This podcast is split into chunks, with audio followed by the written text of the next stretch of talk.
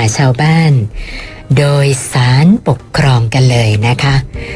คุณฟังคะเรื่องของไฟฟ้าเนี่ยนะก็ต้องบอกว่าเป็นหนึ่งในสาธารณูปโภคพื้นฐานที่จำเป็นในการดำรงชีวิตของเรานะคะ ปัจจุบันนี้การไฟฟ้านครหลวงแล้วก็การไฟฟ้าส่วนภูมิภาค ก็เป็นหน่วยงานที่ทำหน้าที่ดูแลติดตั้งอุปกรณ์ต่างๆ ในการจ่ายไฟไปยังบ้านเรือนประชาชนนะคะ ขณะเดียวกันก็ดูแล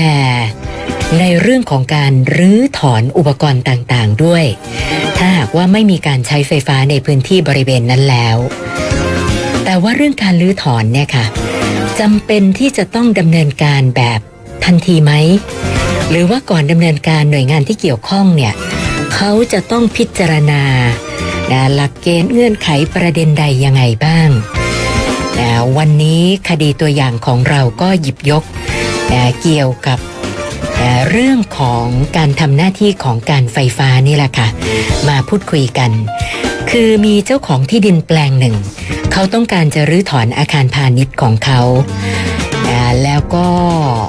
ปรากฏว่าไม่สามารถดำเนินการได้นะเพราะว่ามันมีทั้งเสาแล้วก็สายไฟ พาดผ่านอาคาร นะเพื่อจะส่งกระแสไฟฟ้าไปยังผู้ใช้ไฟฟ้ารายอื่น ที่อยู่อาศัยในที่ดินพิพาทแล้วก็บริเวณใกล้เคียงอีกต่างหาก ก็เลยมีการเอาเรื่องไปฟ้องที่ศาลปกครองค่ะ ขอให้ศาลมีคำพิพากษา ให้การไฟฟ้านครหลวงย้ายเสาไฟ แล้วก็สายไฟออกไปจากที่ดินของเขาให้หมดนะบทสรุปของคดีที่หยิบมาคุยกันวันนี้จะเป็นอย่างไร เราไปติดตามรายละเอียด จากท่านตุลาการศาลปกครองกลาง ในฐานะรองโฆษกศาลปกครอง คุณวสันทองโคกศรีนะคะ ท่านจะมาเล่าให้ได้ฟังกันค่ะ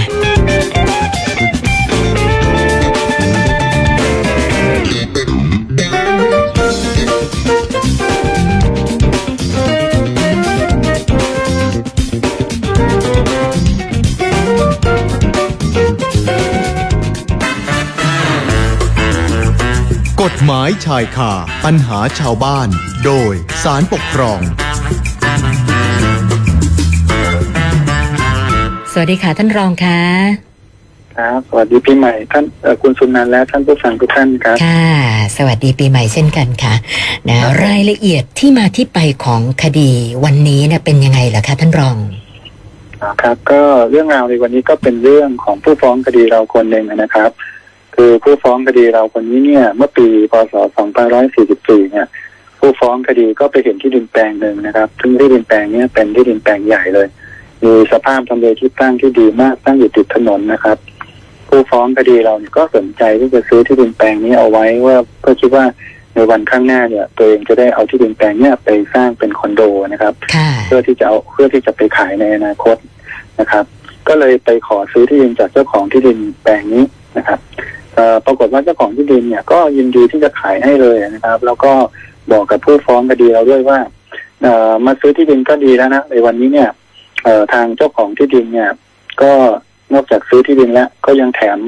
อาคารพาณิชย์แถมบ้านเช่าให้ด้วยนะครับโอ้โหแล้วก็ค่ะนอกจากนี้ก็ยังแถมผู้เช่าให้อีกต่างหากนะครับ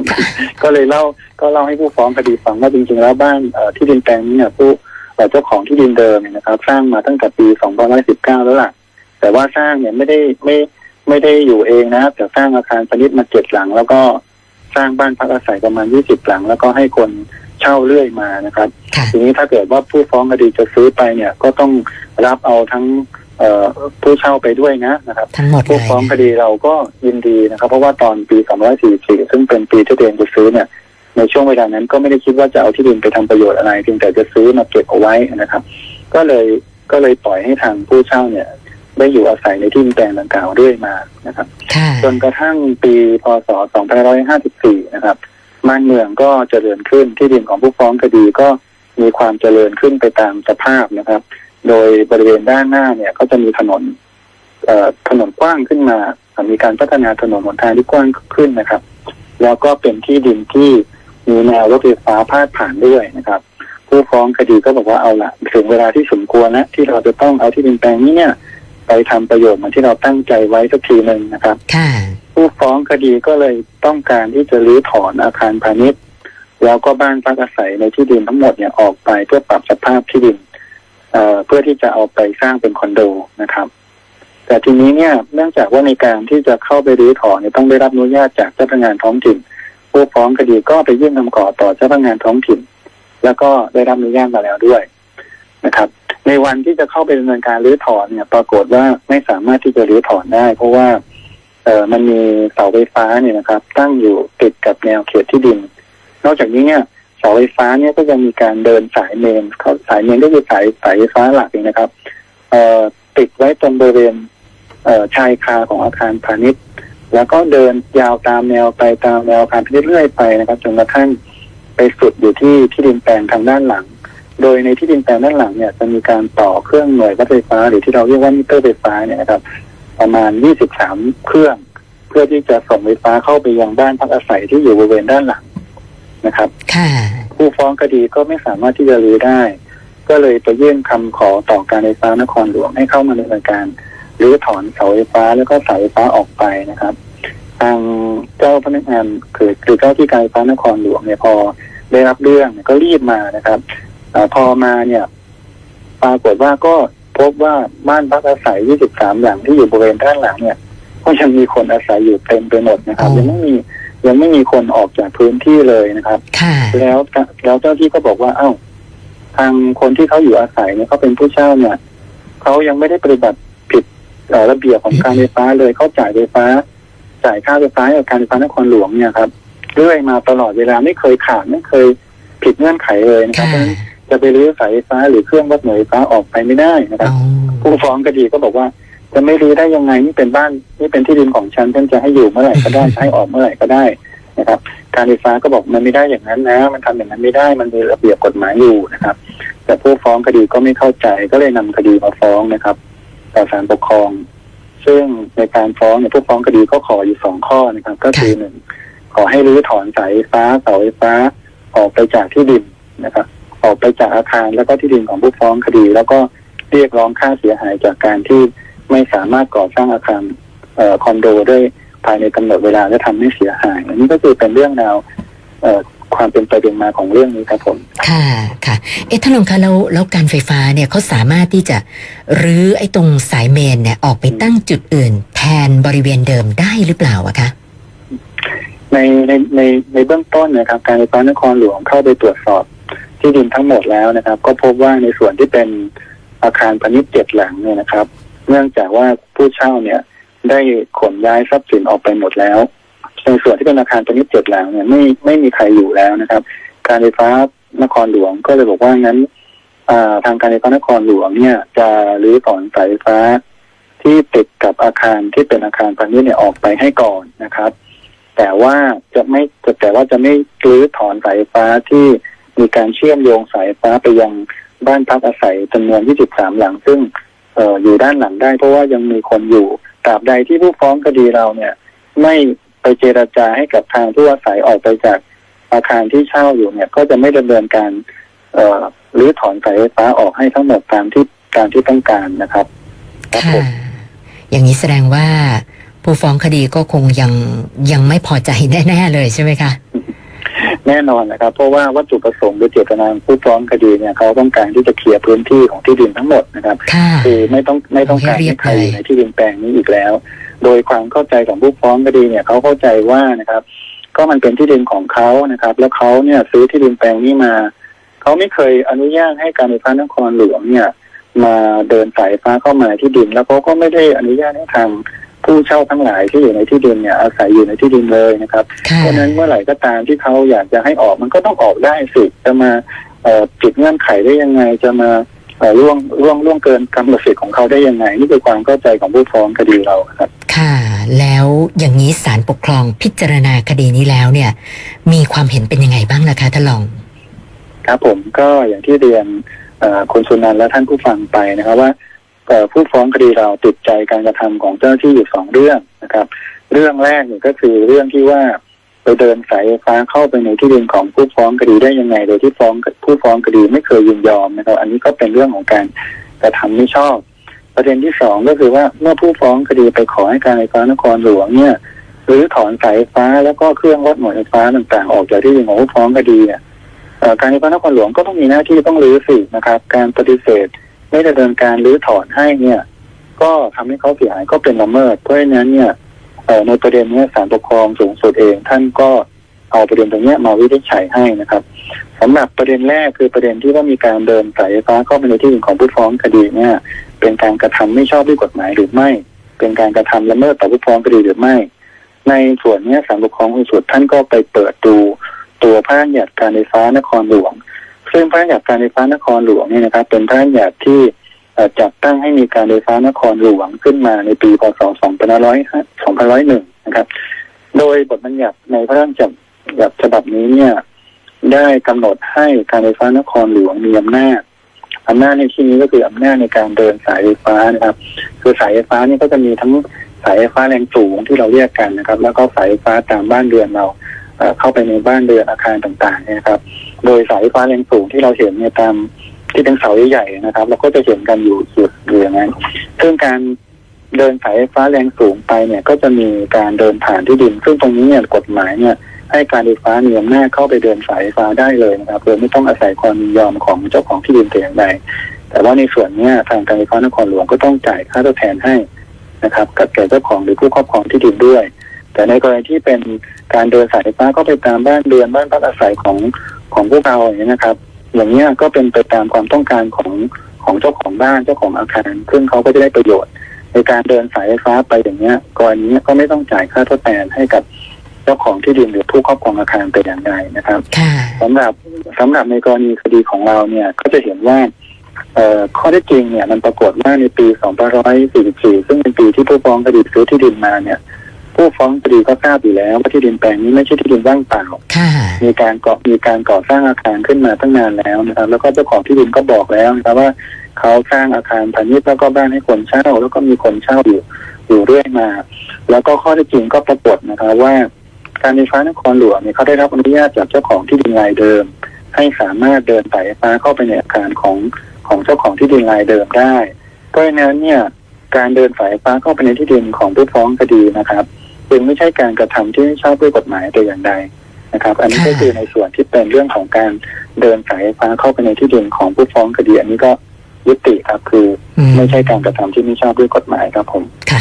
ท่านรองคะคืออย่างนี้แสดงว่า ถึงแม้ว่าเราจะเปลี่ยนผู้ถือกรรมสิทธิ์ที่ดินมาเป็นเจ้าของใหม่แล้ว แต่ว่าการให้ความยินยอมของเจ้าของเดิมเนี่ย แสดงว่ายังผูกพันกับกับเจ้าของรายใหม่ด้วยอย่างนั้นใช่ไหมคะ ใช่ครับ อันนี้ก็คือก็อย่างที่เรียนคุณสุนันท์นะครับว่า เรื่องเนี้ยเนี่ยเอ่อในในส่วนเนี้ยผู้ฟ้องคดีเราในขณะที่ซื้อที่ดินมาเนี่ยต่างรับทราบข้อจริงอยู่ดีอยู่แล้ว เพราะว่าโดยปกติวิสัยของคนที่ไปซื้อที่ดินเนี่ยนะครับ เวลาที่เราไปซื้อที่ดินแปลงใหญ่ราคาสูงสูงๆเนี่ย การที่เราไปซื้อที่ดินโดยที่เราไม่ไปดูที่ดินมันก็ผิดวิสัยใช่ไหมครับค่ะเป็นถ้าไปหากไม่ว่าได้เราไปนะซื้อที่ดินโดยที่เราก็ไม่ได้ไปดูที่ดินเลยว่ามีใครอยู่อาศัยค่ะไหมเป็นที่ดินว่างเปล่าหรือเปล่าซื้อมาแล้วเนี่ยเราจะมา เราจะมาอ้างมันก็อาจจะเป็นเรื่องความประมาทและเลิกของเรา แต่ในเรื่องคดีเนี้ยข้อเท็จจริงปรากฏชัดเจนว่าในวันที่ซื้อที่ดินเนี่ยผู้ฟ้องคดีเนี่ยได้มีการเข้าไปดูพื้นที่ แล้วก็ต่างก็รับทราบข้อเท็จจริงดีอยู่แล้ว ว่าที่ดินแปลงนี้เนี่ยมีอาคารตั้งอยู่มีบ้านเช่าตั้งอยู่ แล้วก็มีคนอาศัยอยู่เต็มไปหมดนะครับ แล้วตัวเองก็บอกว่าในขณะนั้นเนี่ยไม่มีความจำเป็นที่จะเอาที่ดินไปทำประโยชน์อะไร ก็ให้อาศัยอยู่เรื่อยมาเพราะฉะนั้นอยู่ดีวันดีคืนดีเนี่ย ผู้ฟ้องคดีจะเปลี่ยนเอ่อประโยชน์จะเปลี่ยนการใช้ประโยชน์ในที่ดินไปทำอย่างอื่นเนี่ยเพราะฉะนั้นจะจะจะไปไล่คนที่เขาอาศัยอยู่ในทันทีเนี่ยนะครับ โดยไม่มีการเจรจาให้เขาออกไปก่อนเนี่ย หรือว่าจะมีการตัดน้ำตัดไฟเพื่อให้เขาออกไปเนี่ยมันก็ยังมันก็ไม่สามารถที่จะทำให้ได้นะครับค่ะนอกจากนี้ก็จะเรียนคุณสุนันท์แล้วก็ท่านผู้ฟังทางบ้านให้ให้ทราบอีกนิดนึงนะครับ ในส่วนของข้อกฎหมาย นอกจากเรื่องของการที่ผู้ฟ้องคดียอมรับไปซึ่งสภาพภาระติดพันที่มากับที่ดินแล้วเนี่ย มันยังมีระเบียบในส่วนของเรื่องของการใช้ไฟฟ้าของการไฟฟ้านครหลวงอยู่นะครับเอ่อคุณสุนันท์ก็ก็ก็ท่านผู้ฟังก็คงจะทราบดีนะครับว่า เวลาที่เราเอ่อใช้ไฟฟ้าอยู่เนี่ยเหตุที่การไฟฟ้าจะมาตัดไฟหรืองดจ่ายไฟให้กับเราเนี่ยค่ะมันอาจจะมีมีมีเหตุอยู่นะครับมันไม่ใช่ว่า จะมาตัดก็ตัดได้เลยนะครับอืมนะคะซึ่งเหตุที่จะตัดไฟหรือว่างดจ่ายกระแสไฟฟ้าให้กับผู้ใช้ไฟฟ้าได้เนี่ย มันจะต้องมีเหตุที่ระเบียบกำหนดไว้ ซึ่งเหตุนั้นอะ ก็เป็นเหตุที่เราก็ทราบกันดีก็คือว่าไม่เราจ่ายไม่ค่าได้ไฟชำระค่าไฟค่ะภายในกำหนด อันค่ะเนี้ยคืออันนี้คือเหตุหนึ่งที่ที่เขาสามารถงดจ่ายไฟฟ้าให้เราได้ หรือว่าเราเนี่ยไปเอ่อแอบให้มีคนมาเอ่อลักลอบ ต่ใช้อไฟโยงมิเตอร์ใช่ไฟจากบ้านเราไปใช้โดยผิดและโดยผิดนะครับคือหมายถึงว่า ไม่ได้มาขอการไฟฟ้าใช้ แต่ว่ามีการเชื่อมสายไฟฟ้าเนี่ยไปใช้โดยพลการอย่างเงี้ยทางการไฟฟ้าก็สามารถที่จะงดจ่ายไฟฟ้าให้กับเราได้ นอกจากนี้ก็ยังมีเหตุอื่นๆอีกอีกหลายเหตุนะครับค่ะซึ่งจะไม่ขับ ซึ่งก็จะไม่ขอกล่าวถึงในในในกรณีนี้ แต่ก็จะบอก แต่ก็จะเพียงแต่อยากจะบอกว่า ในเรื่องของการงดจ่ายกระแสไฟฟ้าเนี่ย เหตุที่จะงดได้จะต้องเกิดจากผู้ใช้ไฟฟ้า หรือผู้ครอบครองอาคารที่ใช้ไฟฟ้า เหตุที่จะงดจ่ายไฟฟ้าไม่ได้ไม่สามารถที่จะเกิดขึ้นได้โดยที่เจ้าของอาคารหรือเจ้าของที่ดินเนี่ยนะครับ ไปสั่งให้การไฟฟ้า เอ่อมามามามางดจ่ายไฟอย่างนี้ไม่ไม่ได้นะครับ เพราะฉะนั้นเนี่ยการที่การไฟฟ้านครหลวงเนี่ยมาตรวจสอบแล้ว บอกว่าผู้ใช้ไฟฟ้าไม่ได้กระทำผิดเงื่อนไขที่การไฟฟ้ากำหนด แล้วก็ไม่ได้งดจ่ายกระแสไฟฟ้าให้กับทางผู้ใช้ไฟฟ้าเนี่ย กรณีก็ไม่ใช่การกระทำที่ไม่ชอบด้วยกฎหมาย แล้วก็ ไม่ใช่การละเลยต่อหน้าที่ครับคุณปนันท์ครับ ค่ะ คืออย่างนี้ฟังท่านรองแบบนี้ก็ต้องบอกว่าอย่างนี้การไฟฟ้าเขาก็ก็ปฏิบัติถูกต้องตามกฎหมายแล้ว แล้วก็ไม่ได้ละเลย ต่อการปฏิบัติหน้าที่ด้วย อย่างนี้แสดงว่าการไฟฟ้าไม่ต้องชดใช้ค่าเสียหายตามฟ้องอย่างนั้นหรือเปล่าคะท่านรองถูกต้องเลยครับ เพราะว่าเรียนคุณสนันอย่างนี้นะคะว่า ในเรื่องของคดีปกครองเกี่ยวกับการกระทำละเมิดเนี่ยมันมีองค์ประกอบของ ของการกระทำที่จะเป็นการกระทำละเมิดและต้องชดใช้ค่าเสียหายอยู่องค์ประกอบหนึ่งซึ่งองค์ประกอบนั้นเนี่ยที่เป็นองค์ประกอบที่สำคัญที่สุดก็คือเรื่องของการกระทำของหน่วยงานทำปกครองหรือเจ้าหน้าที่ของรัฐนั้น จะต้องเป็นการกระทำที่ผิดกฎหมายหรือไม่ชอบด้วยกฎหมายใช่ไหมครับค่ะเพราะฉะนั้นเมื่อเมื่อในทางพิจารณาคดีเนี้ยปรากฏแล้วนะครับว่า การพิจารณาการดำเนินการของฝ่ายปกครองต่างๆ ที่เอ่อ ผ่านมาเนี่ยมันไม่ใช่การกระทำที่ไม่ชอบด้วยกฎหมาย หรือการละเลยต่อหน้าที่ที่ผิดกฎหมายเนี่ยนะครับ มันก็ไม่ครบเงื่อนไขที่เป็นการกระทำละเมิด เมื่อมันไม่ครบเงื่อนไขที่จะเป็นการกระทำละเมิดแล้ว ก็คดีนี้ก็ศาลก็ยกฟ้องครับผมค่ะค่ะอ่าสำหรับคดีที่เราหยิบมาเล่าให้ฟังกันวันนี้เนี่ยถ้าลองอยากจะฝากข้อแนะนำอะไรเพิ่มเติมอีกสักหน่อยไหมคะนะครับก็ ก็คงไม่มีอะไรที่จะฝากนะครับ เพราะว่าโดยโดยโดยข้อที่จริงในคดีนี้คงเป็นอุทาหรณ์ให้กับทุกทุกท่านได้ดีอยู่แล้วนะครับเพียงแต่อยากจะฝากว่าสำหรับผู้ที่มีที่ดินหรือว่าอาคารพักอาศัยที่มีคนอาศัยอยู่เนี่ยนะครับ ถ้าหากจะเปลี่ยนแปลงวัตถุประสงค์ของการใช้ประโยชน์ในที่ดินหรืออาคารต่างๆ เนี่ยครับ ก็ควรที่จะ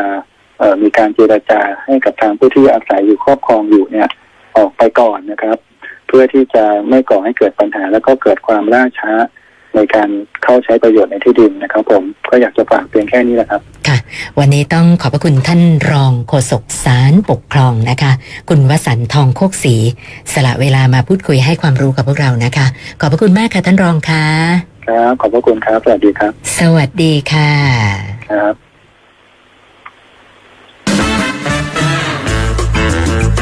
กฎหมายชายคาปัญหาชาวบ้าน โดยสารปกครอง